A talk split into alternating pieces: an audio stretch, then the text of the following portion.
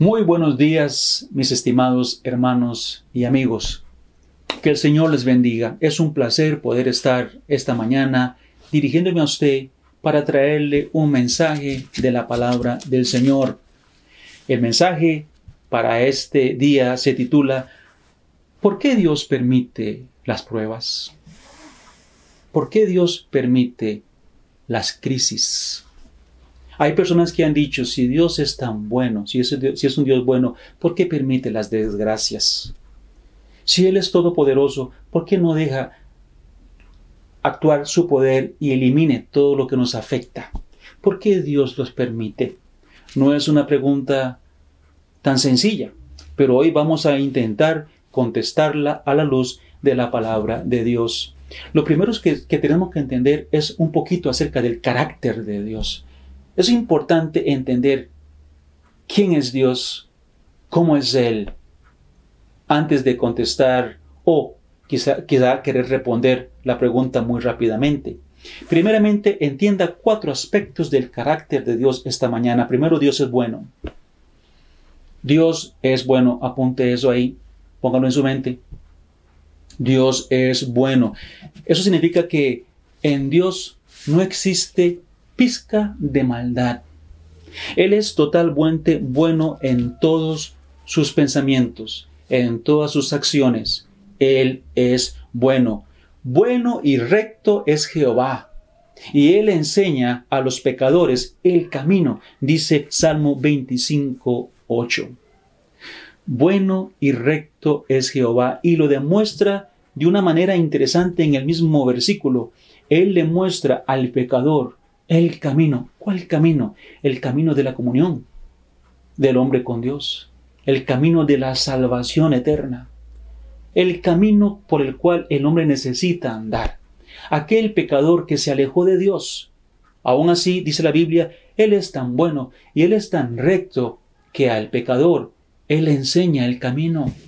Él le muestra la senda correcta para que el hombre decida si, si quiere o no tomarlo. Pero Dios es bueno. Gustad y ved que es bueno Jehová. Dichoso el hombre que confía en él, dice el Salmo 34, versículo 8. Gustad y ved que es bueno Jehová. Gústelo. La mayor parte de la gente que dicen que Dios no es bueno, que Dios es malo, que Dios es un Dios que le gusta ver sufrir a las personas. Son personas que no han gustado la bondad de Dios. Entonces para ellos es fácil hablar así. Pero nosotros los cristianos, los que conocemos a Dios, los que hemos gustado de Dios, sabemos que Él es bueno y que por creerle y por amarle y por confiar en Él, nosotros hemos caído en una gran bendición. Dichosos son los hombres que confían en Él. Él es bueno. Y los que le amamos y hemos creído en Él, hemos gustado esa bondad de Dios. Ahora, dos salmos, pero hay doce salmos más en los cuales usted va a encontrar la frase Dios es bueno, Dios es bueno, bueno es Jehová, bueno es Jehová, porque Él es bueno, Él es bueno, Él es bueno, una y otra vez, afirmando a nuestra mente, a nuestro corazón, diciendo a nuestro oído, Dios es bueno. Pero escuche lo siguiente, Dios no solamente es un Dios bueno, Él, Él demanda a las personas que hagan lo bueno. Usted y yo necesitamos hacer lo bueno. Sería contra, Sería algo que se contradijera al Señor si Él no fuera bueno y nos pidiera hacer nosotros lo bueno. Pero como Él es bueno, demanda de usted de mí hacer las cosas correctas. Le doy unos versículos sobre esto. Haz lo recto y bueno ante los ojos de Jehová para que te vaya bien. Se nos demanda hacer lo que es recto y bueno en Deuteronomio 6, 8. Note que dice, para que te vaya bien. Y vamos a hablar un poquito de, esta frase más luego. El amor sea sin fingimiento. Aborreced lo malo y seguid lo bueno, dice Romanos capítulo 12, versículo 17. Y añade, al que sabe hacer lo bueno y no lo hace, le es pecado. Le es pecado. Saber hacer lo bueno y no hacerlo, le es pecado. Y sabemos nosotros que en Dios no hay maldad, en Dios no hay pecado. Jesucristo es Dios encarnado.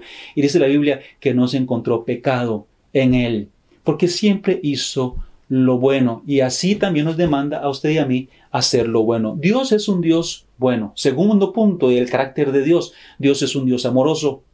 Ponga eso claro en su mente. Dios es un Dios amoroso. Está viniendo pruebas, están viniendo crisis. Ponga usted en su mente, Dios es un Dios amoroso. Y sobre ese asunto del Dios amoroso, la Biblia dice, Dios es amor. Eso se encuentra en Primera de Juan capítulo 4, versículo 8 y versículo 16. Dios es amor, es un hecho, una verdad absoluta. Dios es amor. Pero hay otros textos además de Primera de Juan 4.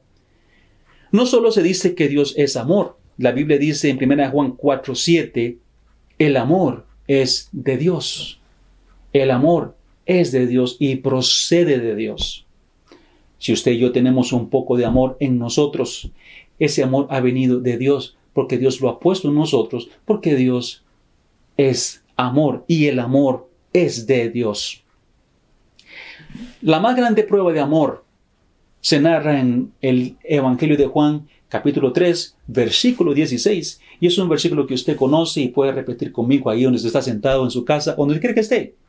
Dice la Biblia en Juan 3:16, porque de tal manera amó Dios al mundo, que ha dado a su Hijo unigénito, su único Hijo, para que todo aquel que en él cree no se pierda, mas tenga vida eterna. Vida eterna, la mayor prueba del amor de Dios. También otro versículo nos dice, mira cuán amor nos ha dado el Padre para que seamos llamados hijos de Dios. Por eso el mundo no nos conoce, porque no le conoció a Él. ¿Qué amor nos ha dado Dios para que usted y yo podamos ser llamados hijos de Dios? Hijos de Dios por el amor de Dios. Ahora, Dios no es solo es un Dios de amor en sí mismo, sino que demanda a las personas vivir en amor. Porque vosotros mismos habéis aprendido de Dios que os améis unos a otros, dice Primera de Tesalonicenses 4:9 amémonos unos a otros. Amados, dice la Biblia, amémonos unos a otros, porque el amor es de Dios.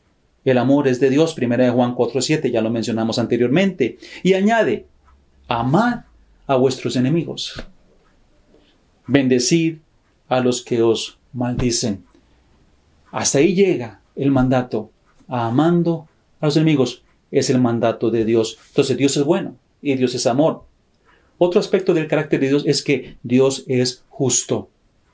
Cuando vengan las pruebas y las tribulaciones y las crisis en la vida o en la familia, en cualquier situación, por más grave que sea, usted tendrá que recordar, Dios es un Dios justo. Dios es un Dios justo. No hay injusticia en Dios, ningún tipo de injusticia.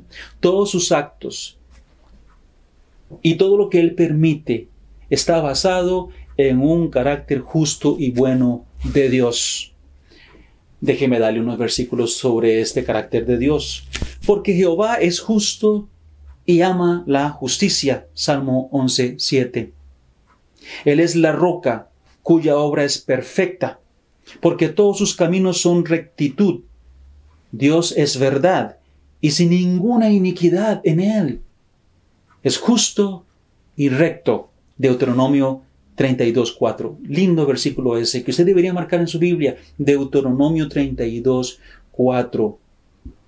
Hace pocos días estábamos celebrando Semana Santa, recordando los días de la pasión de Cristo, recordando el tiempo en que Cristo fue llevado ante Pilato para ser juzgado.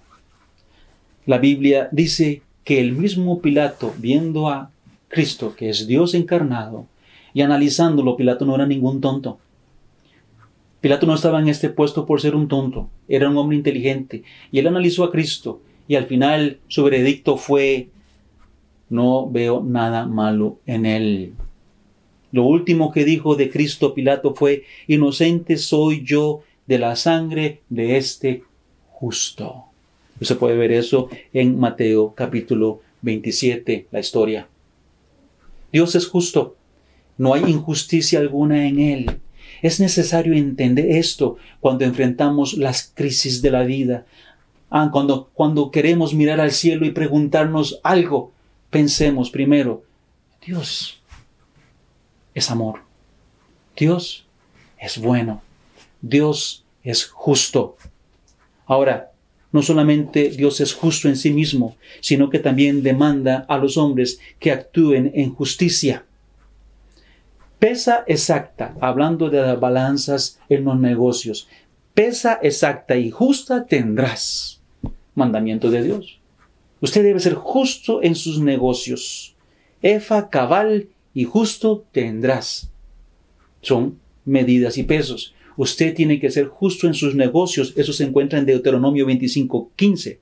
Abominación es a Jehová el camino del impío, mas el alma al que hace justicia. Proverbios 15:9. Si sabéis que Él es justo, sabed también que todo aquel que hace justicia es nacido de Él. Sí, sí, sí, es cierto. Hay un grupo de personas que sabe que Jehová es justo. En su corazón y en su mente, no importa por lo que, por lo que pasen esas personas, por lo que tengan que sufrirse, pero ellos entienden una cosa, Jehová es justo. Y otro cuarto elemento del carácter de Dios que quiero tomar antes de seguir con el estudio es Dios es un Dios santo y sublime. Dios es un Dios santo y sublime. La Biblia dice en el libro de Apocalipsis capítulo 4 versículo 8 que Dios es tres veces santo. Los seres angelicales decían santo, santo, santo. Quizá refiriéndose a las tres personas que conforman la Santísima Trinidad. La Biblia dice que Dios es santo en Levítico 20:26. La Biblia dice que Jesucristo es santo en Hechos 3:14. Y la Biblia dice que el Espíritu de Dios es el Espíritu Santo en Juan 14:26. Santo, santo, santo es Dios. Y por lo tanto, sublime Ahora, como santo y sublime que es Dios, Él es digno de toda adoración. De toda adoración. De todas las formas correctas de adoración, Él es digno. De todas las formas correctas en todas las partes del mundo, Dios debe ser adorado. Aquí y fuera de aquí. En todo lado, en todas partes, por todas las criaturas Dios demanda ser adorado. Todas las criaturas están en obligación de adorarlo. Usted y yo somos criaturas de Dios. El ser humano es creación de Dios. Él nos hizo. Él nos hizo. No para nosotros mismos, sino para Él. Y usted puede encontrar esa verdad en el libro de Colosenses, capítulo 1, versículo 16. Dios nos hizo para Él y nosotros necesitamos adorar a Dios. Miqueas en el Antiguo Testamento, el capítulo 6, el versículo 8 dice así: ¿Qué pide Jehová de ti? Hacer justicia, hacer justicia, amar la misericordia y humillarte ante tu Dios. Humillarte ante tu Dios. ¿Qué es lo que Dios pide de ti? Humíllese ante mí. Humíllese ante mí porque Él es Dios digno de adoración, digno de adoración. Te formó a ti, me formó a mí para que lo adoráramos. Dios es santo y sublime. Dios no es solo un Dios santo en sí mismo, sino que además demanda a las personas buscar la santidad y a los cristianos vivir en santidad. Y nosotros tenemos que cumplir ese mandamiento. La Biblia dice, santificaos pues y sed santos. Sed santos, porque yo Jehová soy vuestro Dios. Demanda la santidad de nosotros. Y otro versículo dice, sino como aquel que os llamó es santo, sed también vosotros santos en toda vuestra manera de vivir, porque escrito está, sed santos, porque yo soy santo. Primera de Pedro 1, 15 y 16. Hemos visto que Dios no solo es un Dios bueno, amoroso, justo y santo, sino que Él demanda de nosotros, los seres humanos, que seamos buenas personas, que seamos amorosas, justas y santas. Como Él es, nosotros también debemos ser. Y usted tiene que notar, como en algunos versículos vimos, que hay bendiciones que Dios ofrece para todos aquellos que cumplan con esos mandamientos, con esas disposiciones que Dios tiene para nosotros. También hay advertencias desfavorables cuando el hombre desobedece el llamado de Dios. Llegan situaciones desfavorables cuando desobedecemos a Dios. ¿Estaremos nosotros experimentando en estos días consecuencias de nuestra desobediencia a lo que Dios nos manda? ¿Estamos siendo las, las personas buenas que tenemos que ser con nuestro prójimo? ¿Estamos siendo las personas amorosas, justas y santas que debemos ser? ¿O es que estamos recibiendo el fruto de nuestra rebeldía y nuestra desobediencia. La Biblia nos enseña claramente que Dios permitirá cosas negativas si hacemos caso omiso a sus órdenes. Recordemos que la Biblia dice, haz lo justo y bueno para que te vaya bien. Lo vimos hace poco en Deuteronomio 6.8. Haz lo que es justo y bueno, lo que es justo y recto. ¿Para qué? Para que te vaya bien. La pregunta sería entonces, ¿y qué tal si yo no hago eso? ¿Qué tal si yo no hago lo que es justo y bueno, lo que es justo y recto? ¿Sí, ¿Qué tal si lo que yo hago es lo injusto y malo? Entonces, ¿me va a ir bien? ¿Le va a ir bien al hombre? La pregunta sería, ¿de, ¿de quién es la culpa entonces? Si las cosas se ponen mal, ¿de quién es la culpa entonces. Pero hay otras cosas también que tenemos que considerar. Ya hemos considerado el carácter de Dios. Consideremos ahora las leyes naturales establecidas por Dios. Consideremos, usted, me va, usted se va a decir, pero ¿por qué tenemos que ir por ahí? Porque es importante que consideremos esto para poder entender quizá el porqué de las situaciones difíciles que llegan, antes de preguntar tan vehementemente por qué Dios permite. ¿Por qué Dios permite? Consideremos el asunto de las leyes naturales establecidas por Dios. No podemos olvidar estas leyes a la hora de tratar este tema. Muchas crisis que enfrentamos en la vida tienen mucho que ver con el lugar en que vivimos, usted y yo.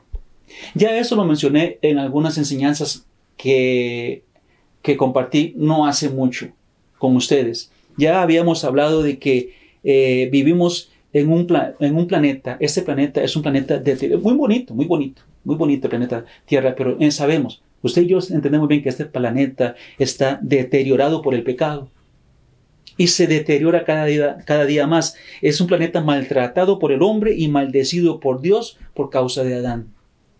Eso ya lo mencionamos anteriormente.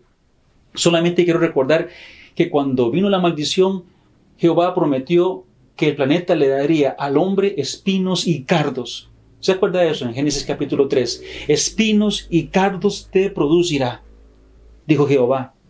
Eso es una prueba clara de un juicio que demuestra que el planeta no sería nunca más el mismo. Sería un planeta diferente, que nos traería problemas, que nos traería dificultades, espinos y cardos. Tradúzcase espinos y cardos como malas siembras, la misma maleza que ataca y daña las siembras. Entiéndase espinos y cardos como vientos contrarios, sequías, tormentas, plagas, etc. Luego, con todo esto experimentamos escasez de alimentos, falta de energía, cansancio, dolor, enfermedad y todas las penurias que debemos enfrentar mientras usted y yo vivamos hasta que terminemos esta peregrinación en esta vida. Espinos y cardos te producirá. Eso es algo que usted y yo no podemos negar, no podemos negar que se vive diariamente y de muchas maneras.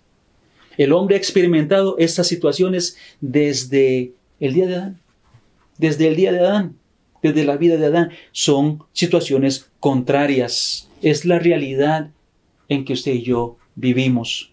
Pero hay otras leyes naturales que quiero mencionar que han sido, que han sido establecidas por Dios que cuando las quebrantamos, entonces recogemos desgracias. Recogemos desgracias. Rápidamente, déjeme hablar acerca de tres cosas. Primero, pensemos en la contaminación del ambiente, en la contaminación de los ríos y de los mares, por ejemplo, contaminando.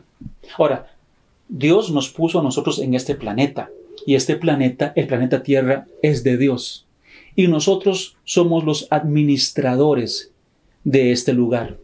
Según cómo lo administremos, recibiremos bendición o maldición del, del mismo planeta, del planeta mismo. Entonces, cuando hablamos de la contaminación de ríos y mares, ¿qué sucede? Entendemos que los mares están muy contaminados y los ríos están muy contaminados en muchos países. Se dice que en África, Asia y América Latina están los ríos más contaminados.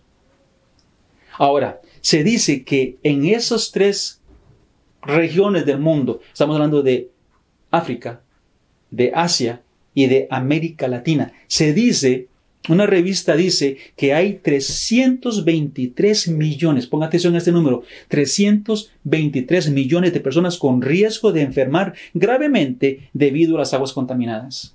Ya hay mucha gente enferma y mucha gente con riesgo.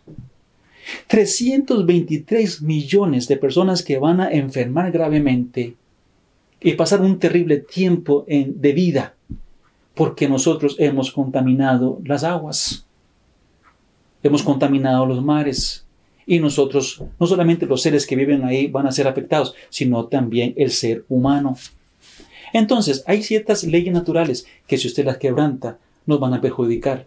No es un asunto de que Dios trae crisis, sino es un asunto que nosotros hacemos las cosas mal y recibimos el fruto de nuestra mala administración de las cosas que Dios nos da. Pensemos en el aire, la contaminación del aire. Por ejemplo, Dice así una revista, la contaminación del aire, dice, causa 1.3 millones de muertes prematuras al año, según la Organización Mundial de la Salud. Y dice que la contaminación del aire genera una baja calidad de vida en millones de personas. Son pestes, son crisis, situaciones de salud terribles. ¿Por qué Dios permite? ¿Es culpa de Dios o es culpa del error que comete el hombre de administrar mal, mal, las cosas que Dios nos ha puesto en nuestras manos. Diversos estudios demuestran que la exposición crónica a la contaminación del aire se asocia con incremento de problemas cardiovasculares y respiratorios, ataques y crisis asmática, algunos tipos de cáncer y con problemas del sistema nervioso. En cuanto a los bebés, nacimientos prematuros, retraso en el crecimiento intrauterino, bajo de peso al nacer, síndrome de muerte temprana y mortalidad infantil. Situaciones difíciles, crisis de, de salud. Pero si quebramos las leyes establecidas por Dios. Pensemos en una tercera cosa, la deforestación, por ejemplo. La deforestación. Dios puso árboles y ha permitido que el hombre use su madera, pero no podemos dejar el mundo sin árboles. Se dice, otra revista dice así, estoy tratando de dar algunas estadísticas para el estudio. Una revista dice así, a como vamos deforestando el ser humano, a como vamos deforestando, dicen, en 100 años no habrá más bosques tropicales en la Tierra, si seguimos como vamos. En 100 años no van a haber bosques tropicales. También dice que la tasa de deforestación equivale a una pérdida de 20 campos de fútbol por minuto. 20 campos de fútbol por minuto. Se está deforestando en el planeta. Dice que, por tanto, debido a este asunto tan terrible y a estos números que estamos mencionando, 28 mil especies se extinguirán en los próximos 50 años. El ciclo del agua se ve afectada terriblemente por motivo de la deforestación y eso lo conocemos bastante bien. Lo que estoy tratando de decir con este asunto de las leyes naturales, lo que estoy tratando de decir es que el hombre no puede pensar o creer que puede hacer y deshacer, quebrar las leyes que van a generar para nosotros un beneficio, quebrarlas, ensuciar los ríos, contaminar los mares, contaminar el aire, contaminar, eh, deforestar los bosques y pensar que todo va a seguir como normal.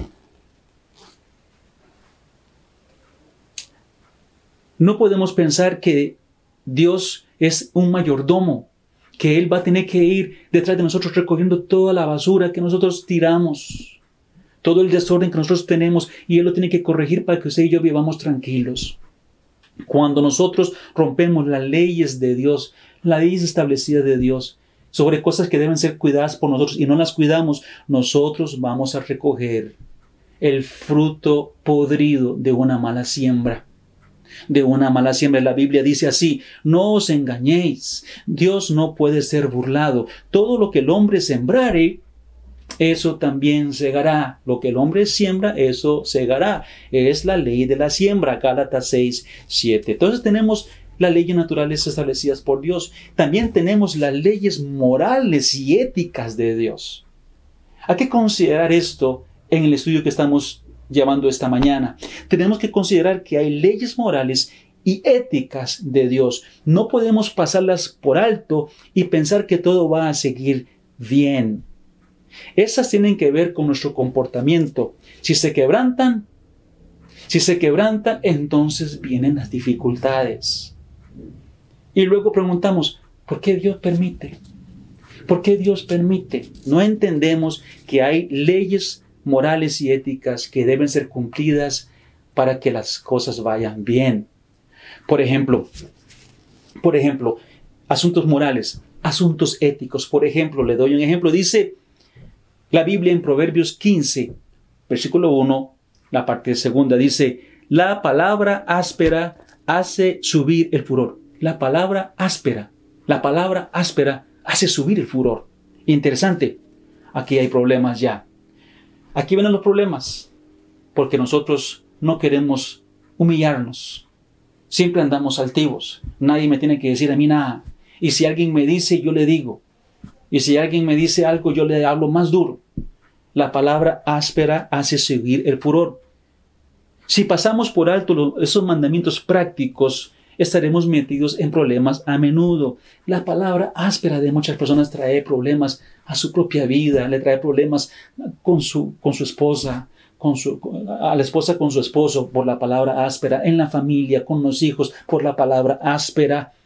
Que, que, levanta los calores y levanta los enojos y sube el furor de los que escuchan y vienen los pleitos y, y las contiendas y las divisiones en la familia en el trabajo, con los jefes, con los patrones, en el bus, en el campo, en el juego, en la diversión, porque no medimos las palabras ásperas. La palabra áspera no la medimos y entonces siempre hay problemas. Leyes morales, leyes éticas. Y entonces me encuentro como en una crisis de falta de compañerismo, de falta de amor en el hogar, de falta de trabajo. ¿Y a qué se debe? Porque nosotros quebramos la ley. Un consejo tan sencillo como dar una palabra blanda, una respuesta blanda para traer bendición. La infidelidad y la venganza. Infidelidad y venganza, por ejemplo, leyes morales y éticas de Dios. Usted no puede pensar que las cosas van a ir bien si usted vive una vida de infidelidad, porque la infidelidad genera también, levanta el furor, y trae la venganza. Dice, porque los celos son el furor del hombre y no perdonará en el día de la venganza.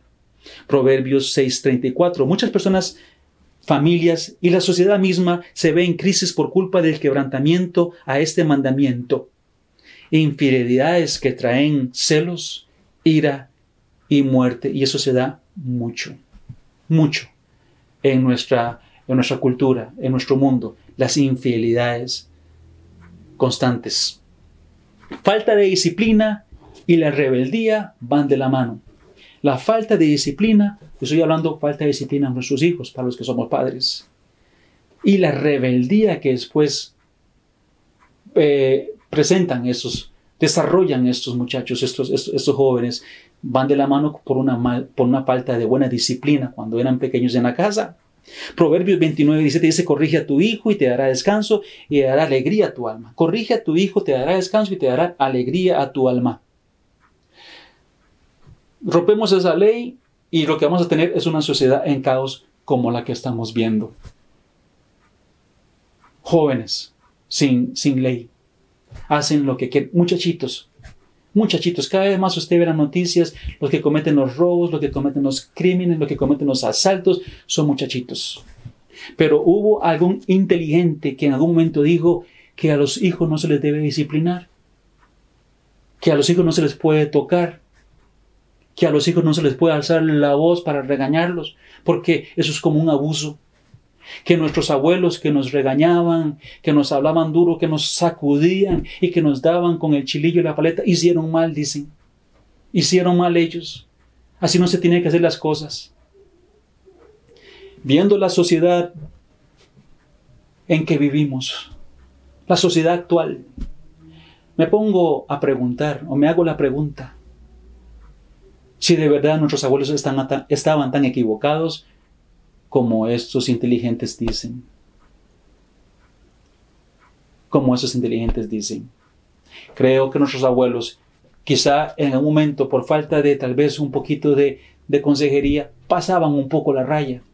Pero ellos crearon generaciones de gente respetuosa y generaciones de gente trabajadora que respetaba la ley, que respetaba al prójimo, que amaba, que saludaba. Hicieron sus cosas bien. Y nosotros estamos viendo que al cambiar, quitar el consejo divino, la ley de la moral y de la ética de Dios, estamos recibiendo el fruto de ese quebrantamiento de la ley. La sexualidad descontrolada y sus efectos nocivos en la sociedad, hablemos de esto, ley moral de Dios. Cuide su ojo, cuide su, cuide su andar, cuide sus manos. Es la ley moral de Dios. No mires a la mujer, no mires a la mujer. No, no mires a la mujer. Cuídese de eso. Pero hoy día la sexualidad descontrolada, la sexualidad, libertad de la sexualidad descontrolada trae efectos nocivos a la sociedad y entonces la sociedad se ve en crisis. ¿Por qué decimos, por qué Dios permite? Y después decimos, ¿por qué Dios permite la pornografía y los abusos? La pornografía junto con los abusos que se dan muchos hoy y la violencia van de la mano. Aumento de madres solteras. Madres solteras en aumento. Hijos sin padres. Es el fruto de una sexualidad descontrolada. La sexualidad como medio de trabajo para adquirir, adquirir, ingresos, eso es el fruto de una sexualidad y de un mundo descontrolado que genera enfermedad de todo tipo, abusos, hogares destruidos, conciencias arruinadas, dinero malgastados, dolor, desesperación, suicidio y usted puede añadir más. El uso denigrado de la mujer como símbolo sexual. La mente de los hombres expuestos a un constante borbandeo, a lo nocivo y a lo vulgar. Caída de la realidad en acciones fuera de lo natural como lo son el homosexualismo, el bestialismo, la pedofilia, las orgías y todo lo sucio y vergonzoso que uno se pueda imaginar por quebranto de las leyes morales y éticas de Dios. Luego tenemos la desobediencia a las leyes directas de Dios. leyes directas de Dios. No podemos tampoco pensar, hermanos y amigos, que podemos quebrantar las leyes directas de Dios y pensar que la bendición del cielo seguirá sobre nosotros. No podemos pensar así porque estamos equivocados. Algunas de esas leyes se encuentran en los diez mandamientos de Jehová, que usted puede leerlos en Éxodo capítulo 20 y en Deuteronomio capítulo 5 y vamos a ver algunos de ellos en la palabra de Dios para que veamos que no podemos jugar con lo que eh, Dios nos ordena y pretender que si no lo hacemos va a seguir todo normal. Dice la Biblia en, en Éxodo capítulo 20, el capítulo 3 y el, el capítulo 20, versículo 3 al 5, dice así, eh, no eh, adorarás a otro Dios. Está hablando acerca de no vas a adorar a un Dios fuera de Dios. Disculpen, hermanos, déjenme buscar Éxodo 20, eh, el 3 y el 5. Dice así, no tendrás dioses ajenos delante de mí.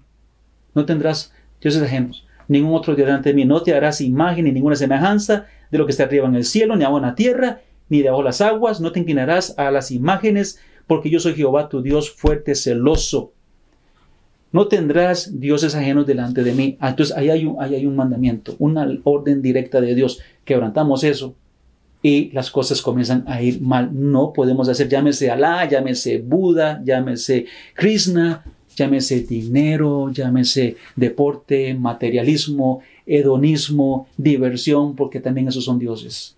No puedes poner un Dios delante de Dios y esperar que las cosas van a ir bien. Y luego preguntar cuando las cosas se ponen mal, ¿Por qué Dios permite esto? Note lo que dice el libro de Romanos capítulo 1, el versículo 21, el libro de Romanos capítulo 1, versículo 21 y luego al 28, 31, pues habiendo conocido a Dios no le, no le glorificaron como a Dios ni le dieron gracias, sino que se envanecieron en sus razonamientos y su necio corazón fue entenebrecido. Y como ellos no aprobaron tener en cuenta a Dios, Dios los entregó a una mente reprobada para hacer cosas que no convienen. Como ellos no aprobaron tener en cuenta a Dios, Dios los entregó a una mente reprobada para hacer cosas que no convienen. Habiendo conocido a Dios, no le glorificaron como a Dios. No tendrás dioses ajenos delante de mí, yo soy el único Dios y adóreme como yo soy. Yo soy Dios y quiero la adoración. La forma de orar a Dios está en la Biblia, pero ellos no quisieron hacer eso. No probaron, ellos dijeron, no queremos tomar en cuenta a Dios. Y sabe qué? Dios dice, les entrego a una mente reprobada. Sus mentes cambiaron. Y dice que se atestaron, se atestó el, el hombre, se atestó el mundo, el hombre se atestó de injusticia, se atestó de fornicación, perversidad, avaricia, maldad, de envidia, de homicidios, contiendas, engaños y malignidades murmuradores, detractores, aborrecedores de Dios, injuriosos, soberbios, altivos, inventores de males, desobedientes a los padres, desleales, sin afecto natural, implacables, sin misericordia. Esto es el fruto de dejar a Dios como el único Dios. Y la gente dice que se atesta de todo esto. Y vivimos en un mundo que ha dejado a Dios. Vivimos en un mundo que se ha olvidado de Dios. Vivimos en un mundo que menciona el nombre de Dios, pero no quiere nada con Dios. No quiere adorar a Dios. Y entonces el ser humano se atesta de todas estas cosas. Una sociedad contaminada, una sociedad perdida. Pero la Biblia dice también que no debemos matar. No matarás, dice en el versículo 3 de Éxodo 20. Versículo 13, perdón, dice, no matarás. ¿Sabe usted que hace tres años, en el 2017, se cometieron, escúchale, escuche este número, 464 mil homicidios en el mundo? En un año, 464 mil homicidios en el mundo, sin contar las guerras y homicidios que nunca se sabrán que se cometieron. 464 mil homicidios. Ahora, añádale a esto el siguiente número. Añádale a los 464 mil los 25 millones de abortos. 25 millones de abortos que se producen en un año en todo el mundo. Esto no pasa desapercibido a la mirada de Dios. Y Dios dijo, no matarás. El hombre va a sufrir sus consecuencias. Robar, la Biblia dice, no robarás. Versículo 15 de Éxodo 20 dice, no hurtarás. No hurtarás. Ahora, solo en Costa Rica, nuestro país, 163 personas son víctimas del AMPA en robos, asaltos y homicidios. 163 personas son víctimas del AMPA en robos, asaltos y homicidios. 51 hurtos, 46 asaltos, 38 robos, 14 tachas de vehículos, 13 robos de carros, 1.6 homicidios. Solo esto en Costa Rica. Hay mucho robo, hay mucho asalto, hay muchos hurtos en solamente nuestro país. Ahora, la Biblia dice, la mentira o el falso testimonio es una ley que Dios mandó. No mienta y no diga falso testimonio. Dice Éxodo 20, versículo 16. No dirás falso testimonio contra tu prójimo. ¿Y sabe qué? Nosotros, los seres humanos, mentimos tan fácil como tomarnos un vaso de agua. Para nosotros mentir es tan fácil como eso. Qué difícil la mentira. Si el ser humano se ve en necesidad de mentir, lo hará sin pensarlo tan siquiera dos veces. Los hijos le mienten a sus padres y los padres le mienten a los hijos. El esposo le miente a la esposa y la esposa le miente al esposo y luego se alaban de lo astuto que fueron. El patrón le miente al empleado y el empleado hace lo mismo con su patrón. El gobierno le miente al pueblo y el pueblo no puede reclamar nada porque al final el pueblo también practica la mentira.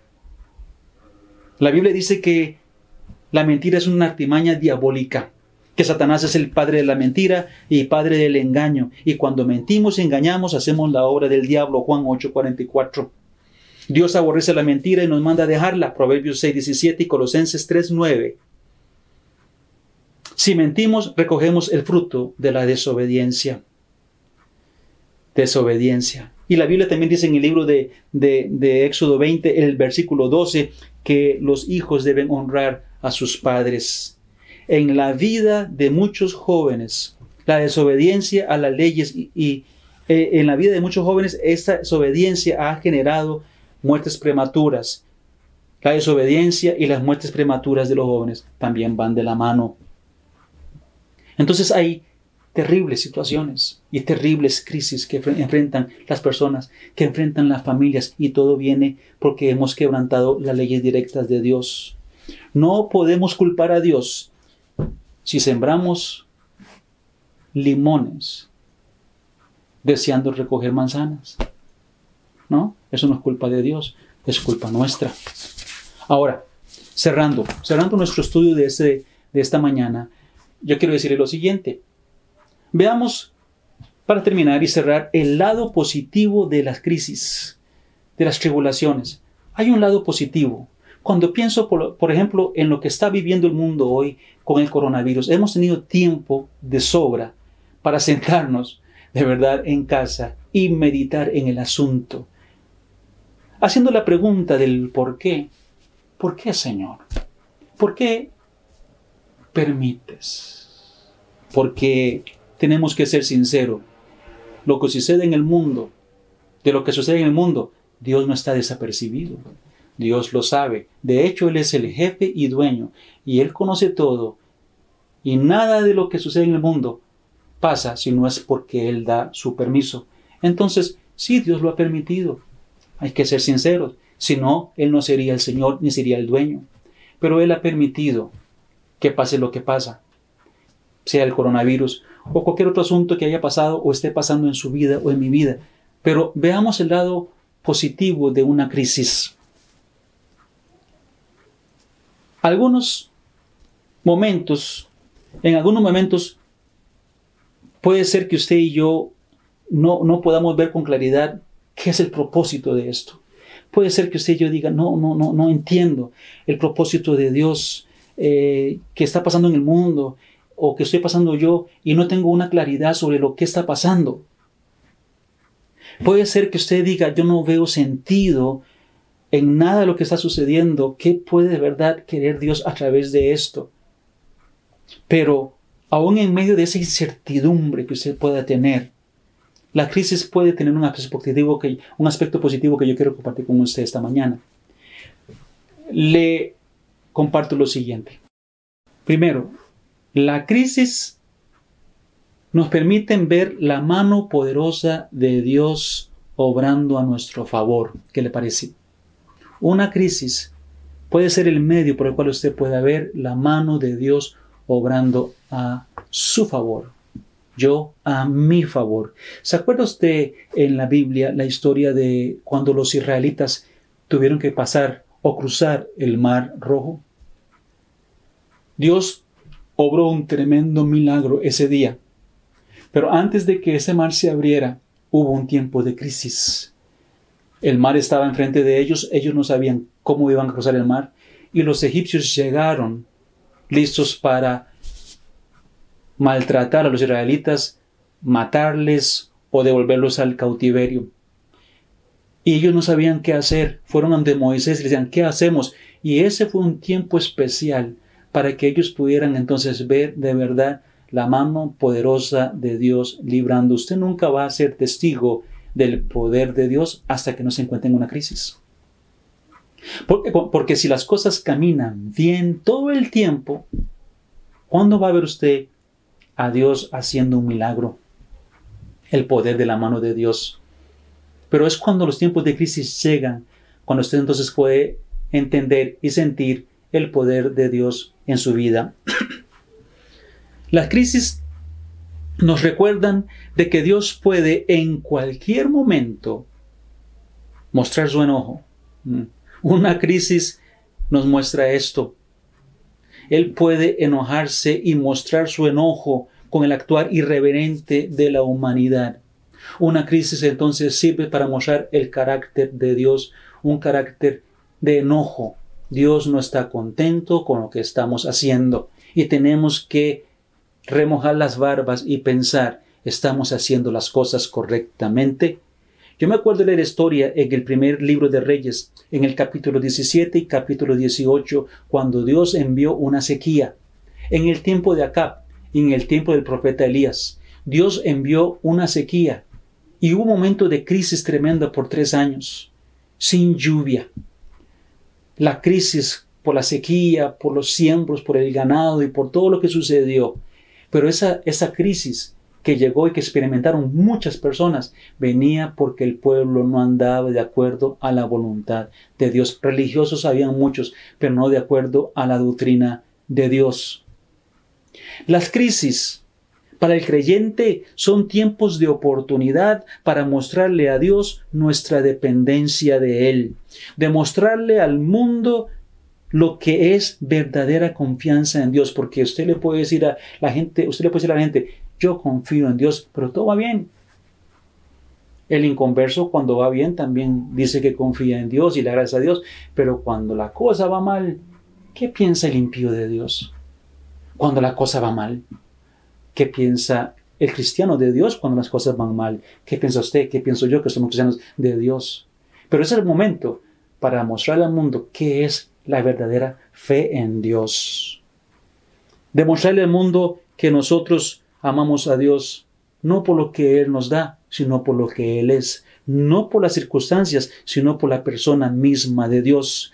Recordemos aquí las palabras de Job en el capítulo 19, versículo 25 al 27, y leo para ustedes, Yo sé que mi Redentor vive, y al fin se levantará sobre el polvo, y después de deshecha esta mi piel, en mi carne he de ver a Dios, al cual veré por mí mismo, y mis ojos lo verán, y no otro, aunque mi corazón desfallece dentro de mí.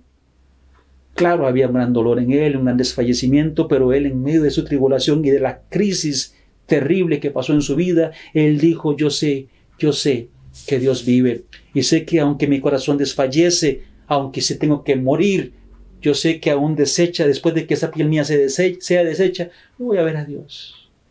Yo voy a ver a mi redentor. A Dios mi redentor. Lindas palabras de el siervo Job.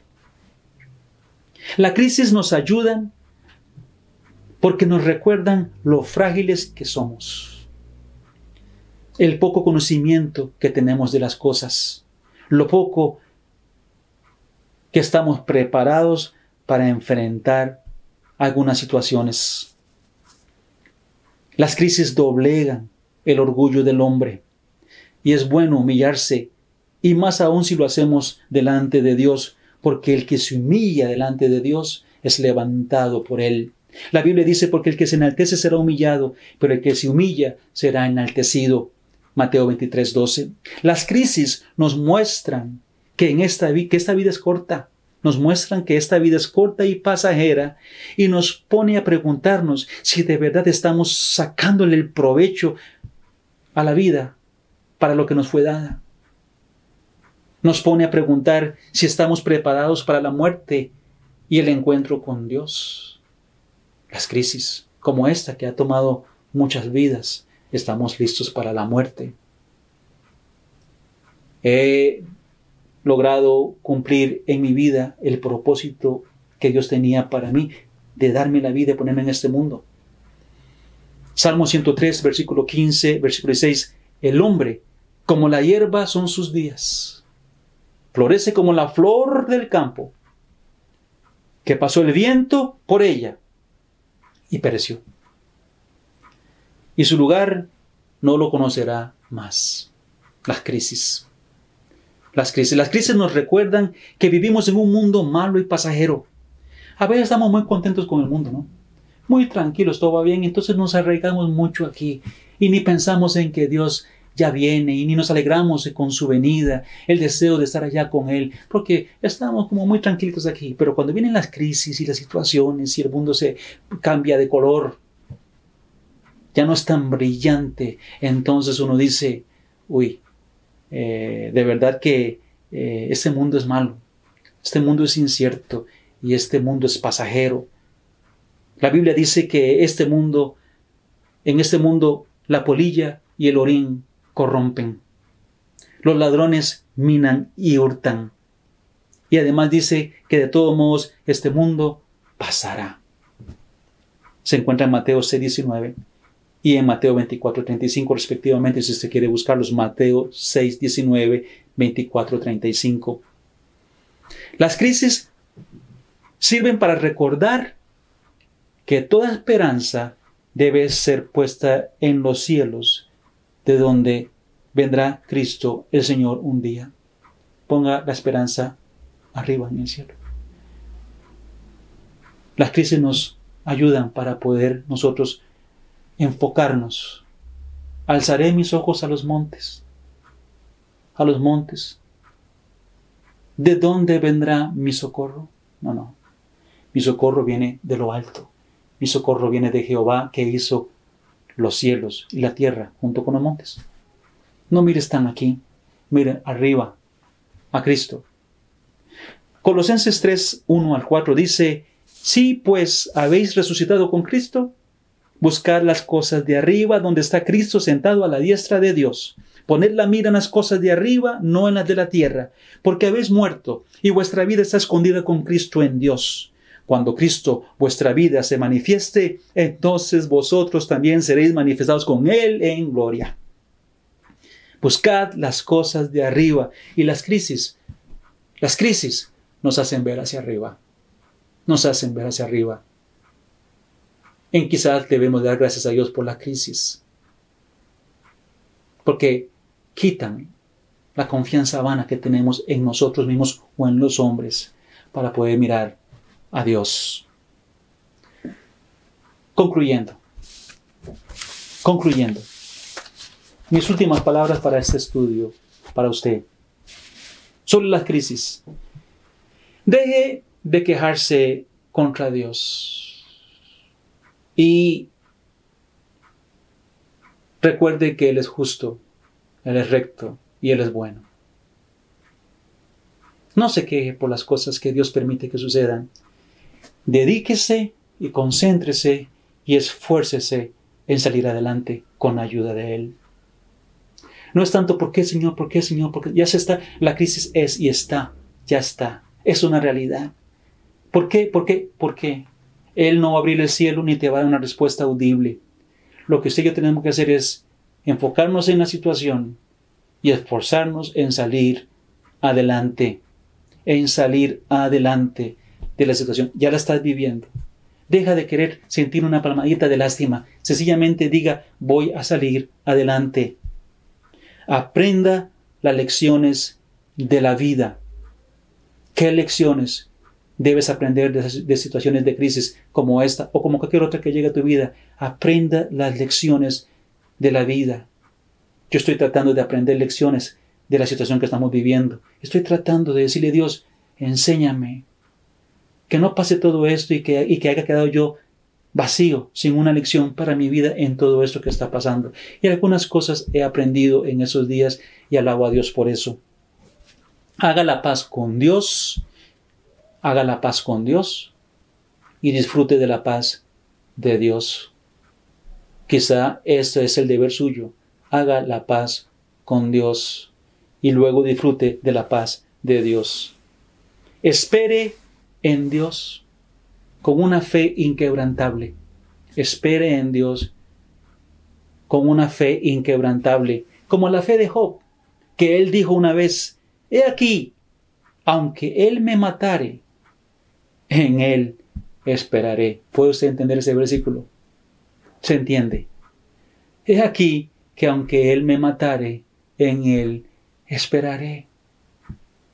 Aunque la cosa se ponga tan difícil y la muerte llegue a tocar la puerta de mi corazón, de mi alma, de mi vida, en Él esperaré. Isaías, pues eso se encuentra en Job 13:15, por si usted quiere buscarlo. Isaías también dijo, Jehová escondió su rostro de la casa de Israel. Imagínese usted qué difícil. Jehová escondió su rostro de la casa de Israel. Pero sigue diciendo Isaías, pero yo confiaré en Jehová y en Él esperaré. En Él confiaré. Eso se puede encontrar en Isaías 8, 17. Jeremías decía también algo parecido en medio de sus lamentos por las situaciones difíciles que estaba viviendo el pueblo. Él dijo, mi porción es Jehová. Dijo mi alma, por tanto en él esperaré. Jeremías lo dice en el libro de lamentaciones capítulo 3, versículo 24. Mi porción es Jehová, dijo mi alma, por tanto en él esperaré. Mi deseo es que Dios, de alguna manera, por su Espíritu Santo, haya llevado una bendición a su vida con este mensaje, haya quitado alguna duda y te haya dado sobre todo un aliento para seguir adelante confiando en Él. Si no eres cristiano, sencillamente arrodíllate delante del Señor y pide perdón por tus pecados, arrepiéntete de tu pecado, díselo a Dios con tu voz Dile a Dios, Señor, me arrepiento de mi pecado y abre tu corazón y haz de Jesucristo tu Señor y tu Salvador. Déjale entrar con fe a tu corazón. Reconoce lo que Él hizo por ti en la cruz del Calvario y sé salvo. Y confía en Dios y Él va a bendecir grandemente tu vida. Si tú eres un cristiano, sigamos adelante, confiemos en Dios. Hay muchas cosas que Dios permite y ya hemos entendido hoy por qué muchas cosas suceden. Y hay muchas cosas que quizá nunca las entendamos. Pero sí tenemos un aspecto positivo de la crisis. Enfoquémonos en el aspecto positivo de la crisis y esforcémonos para salir adelante con la ayuda de Dios. Que el Señor les bendiga.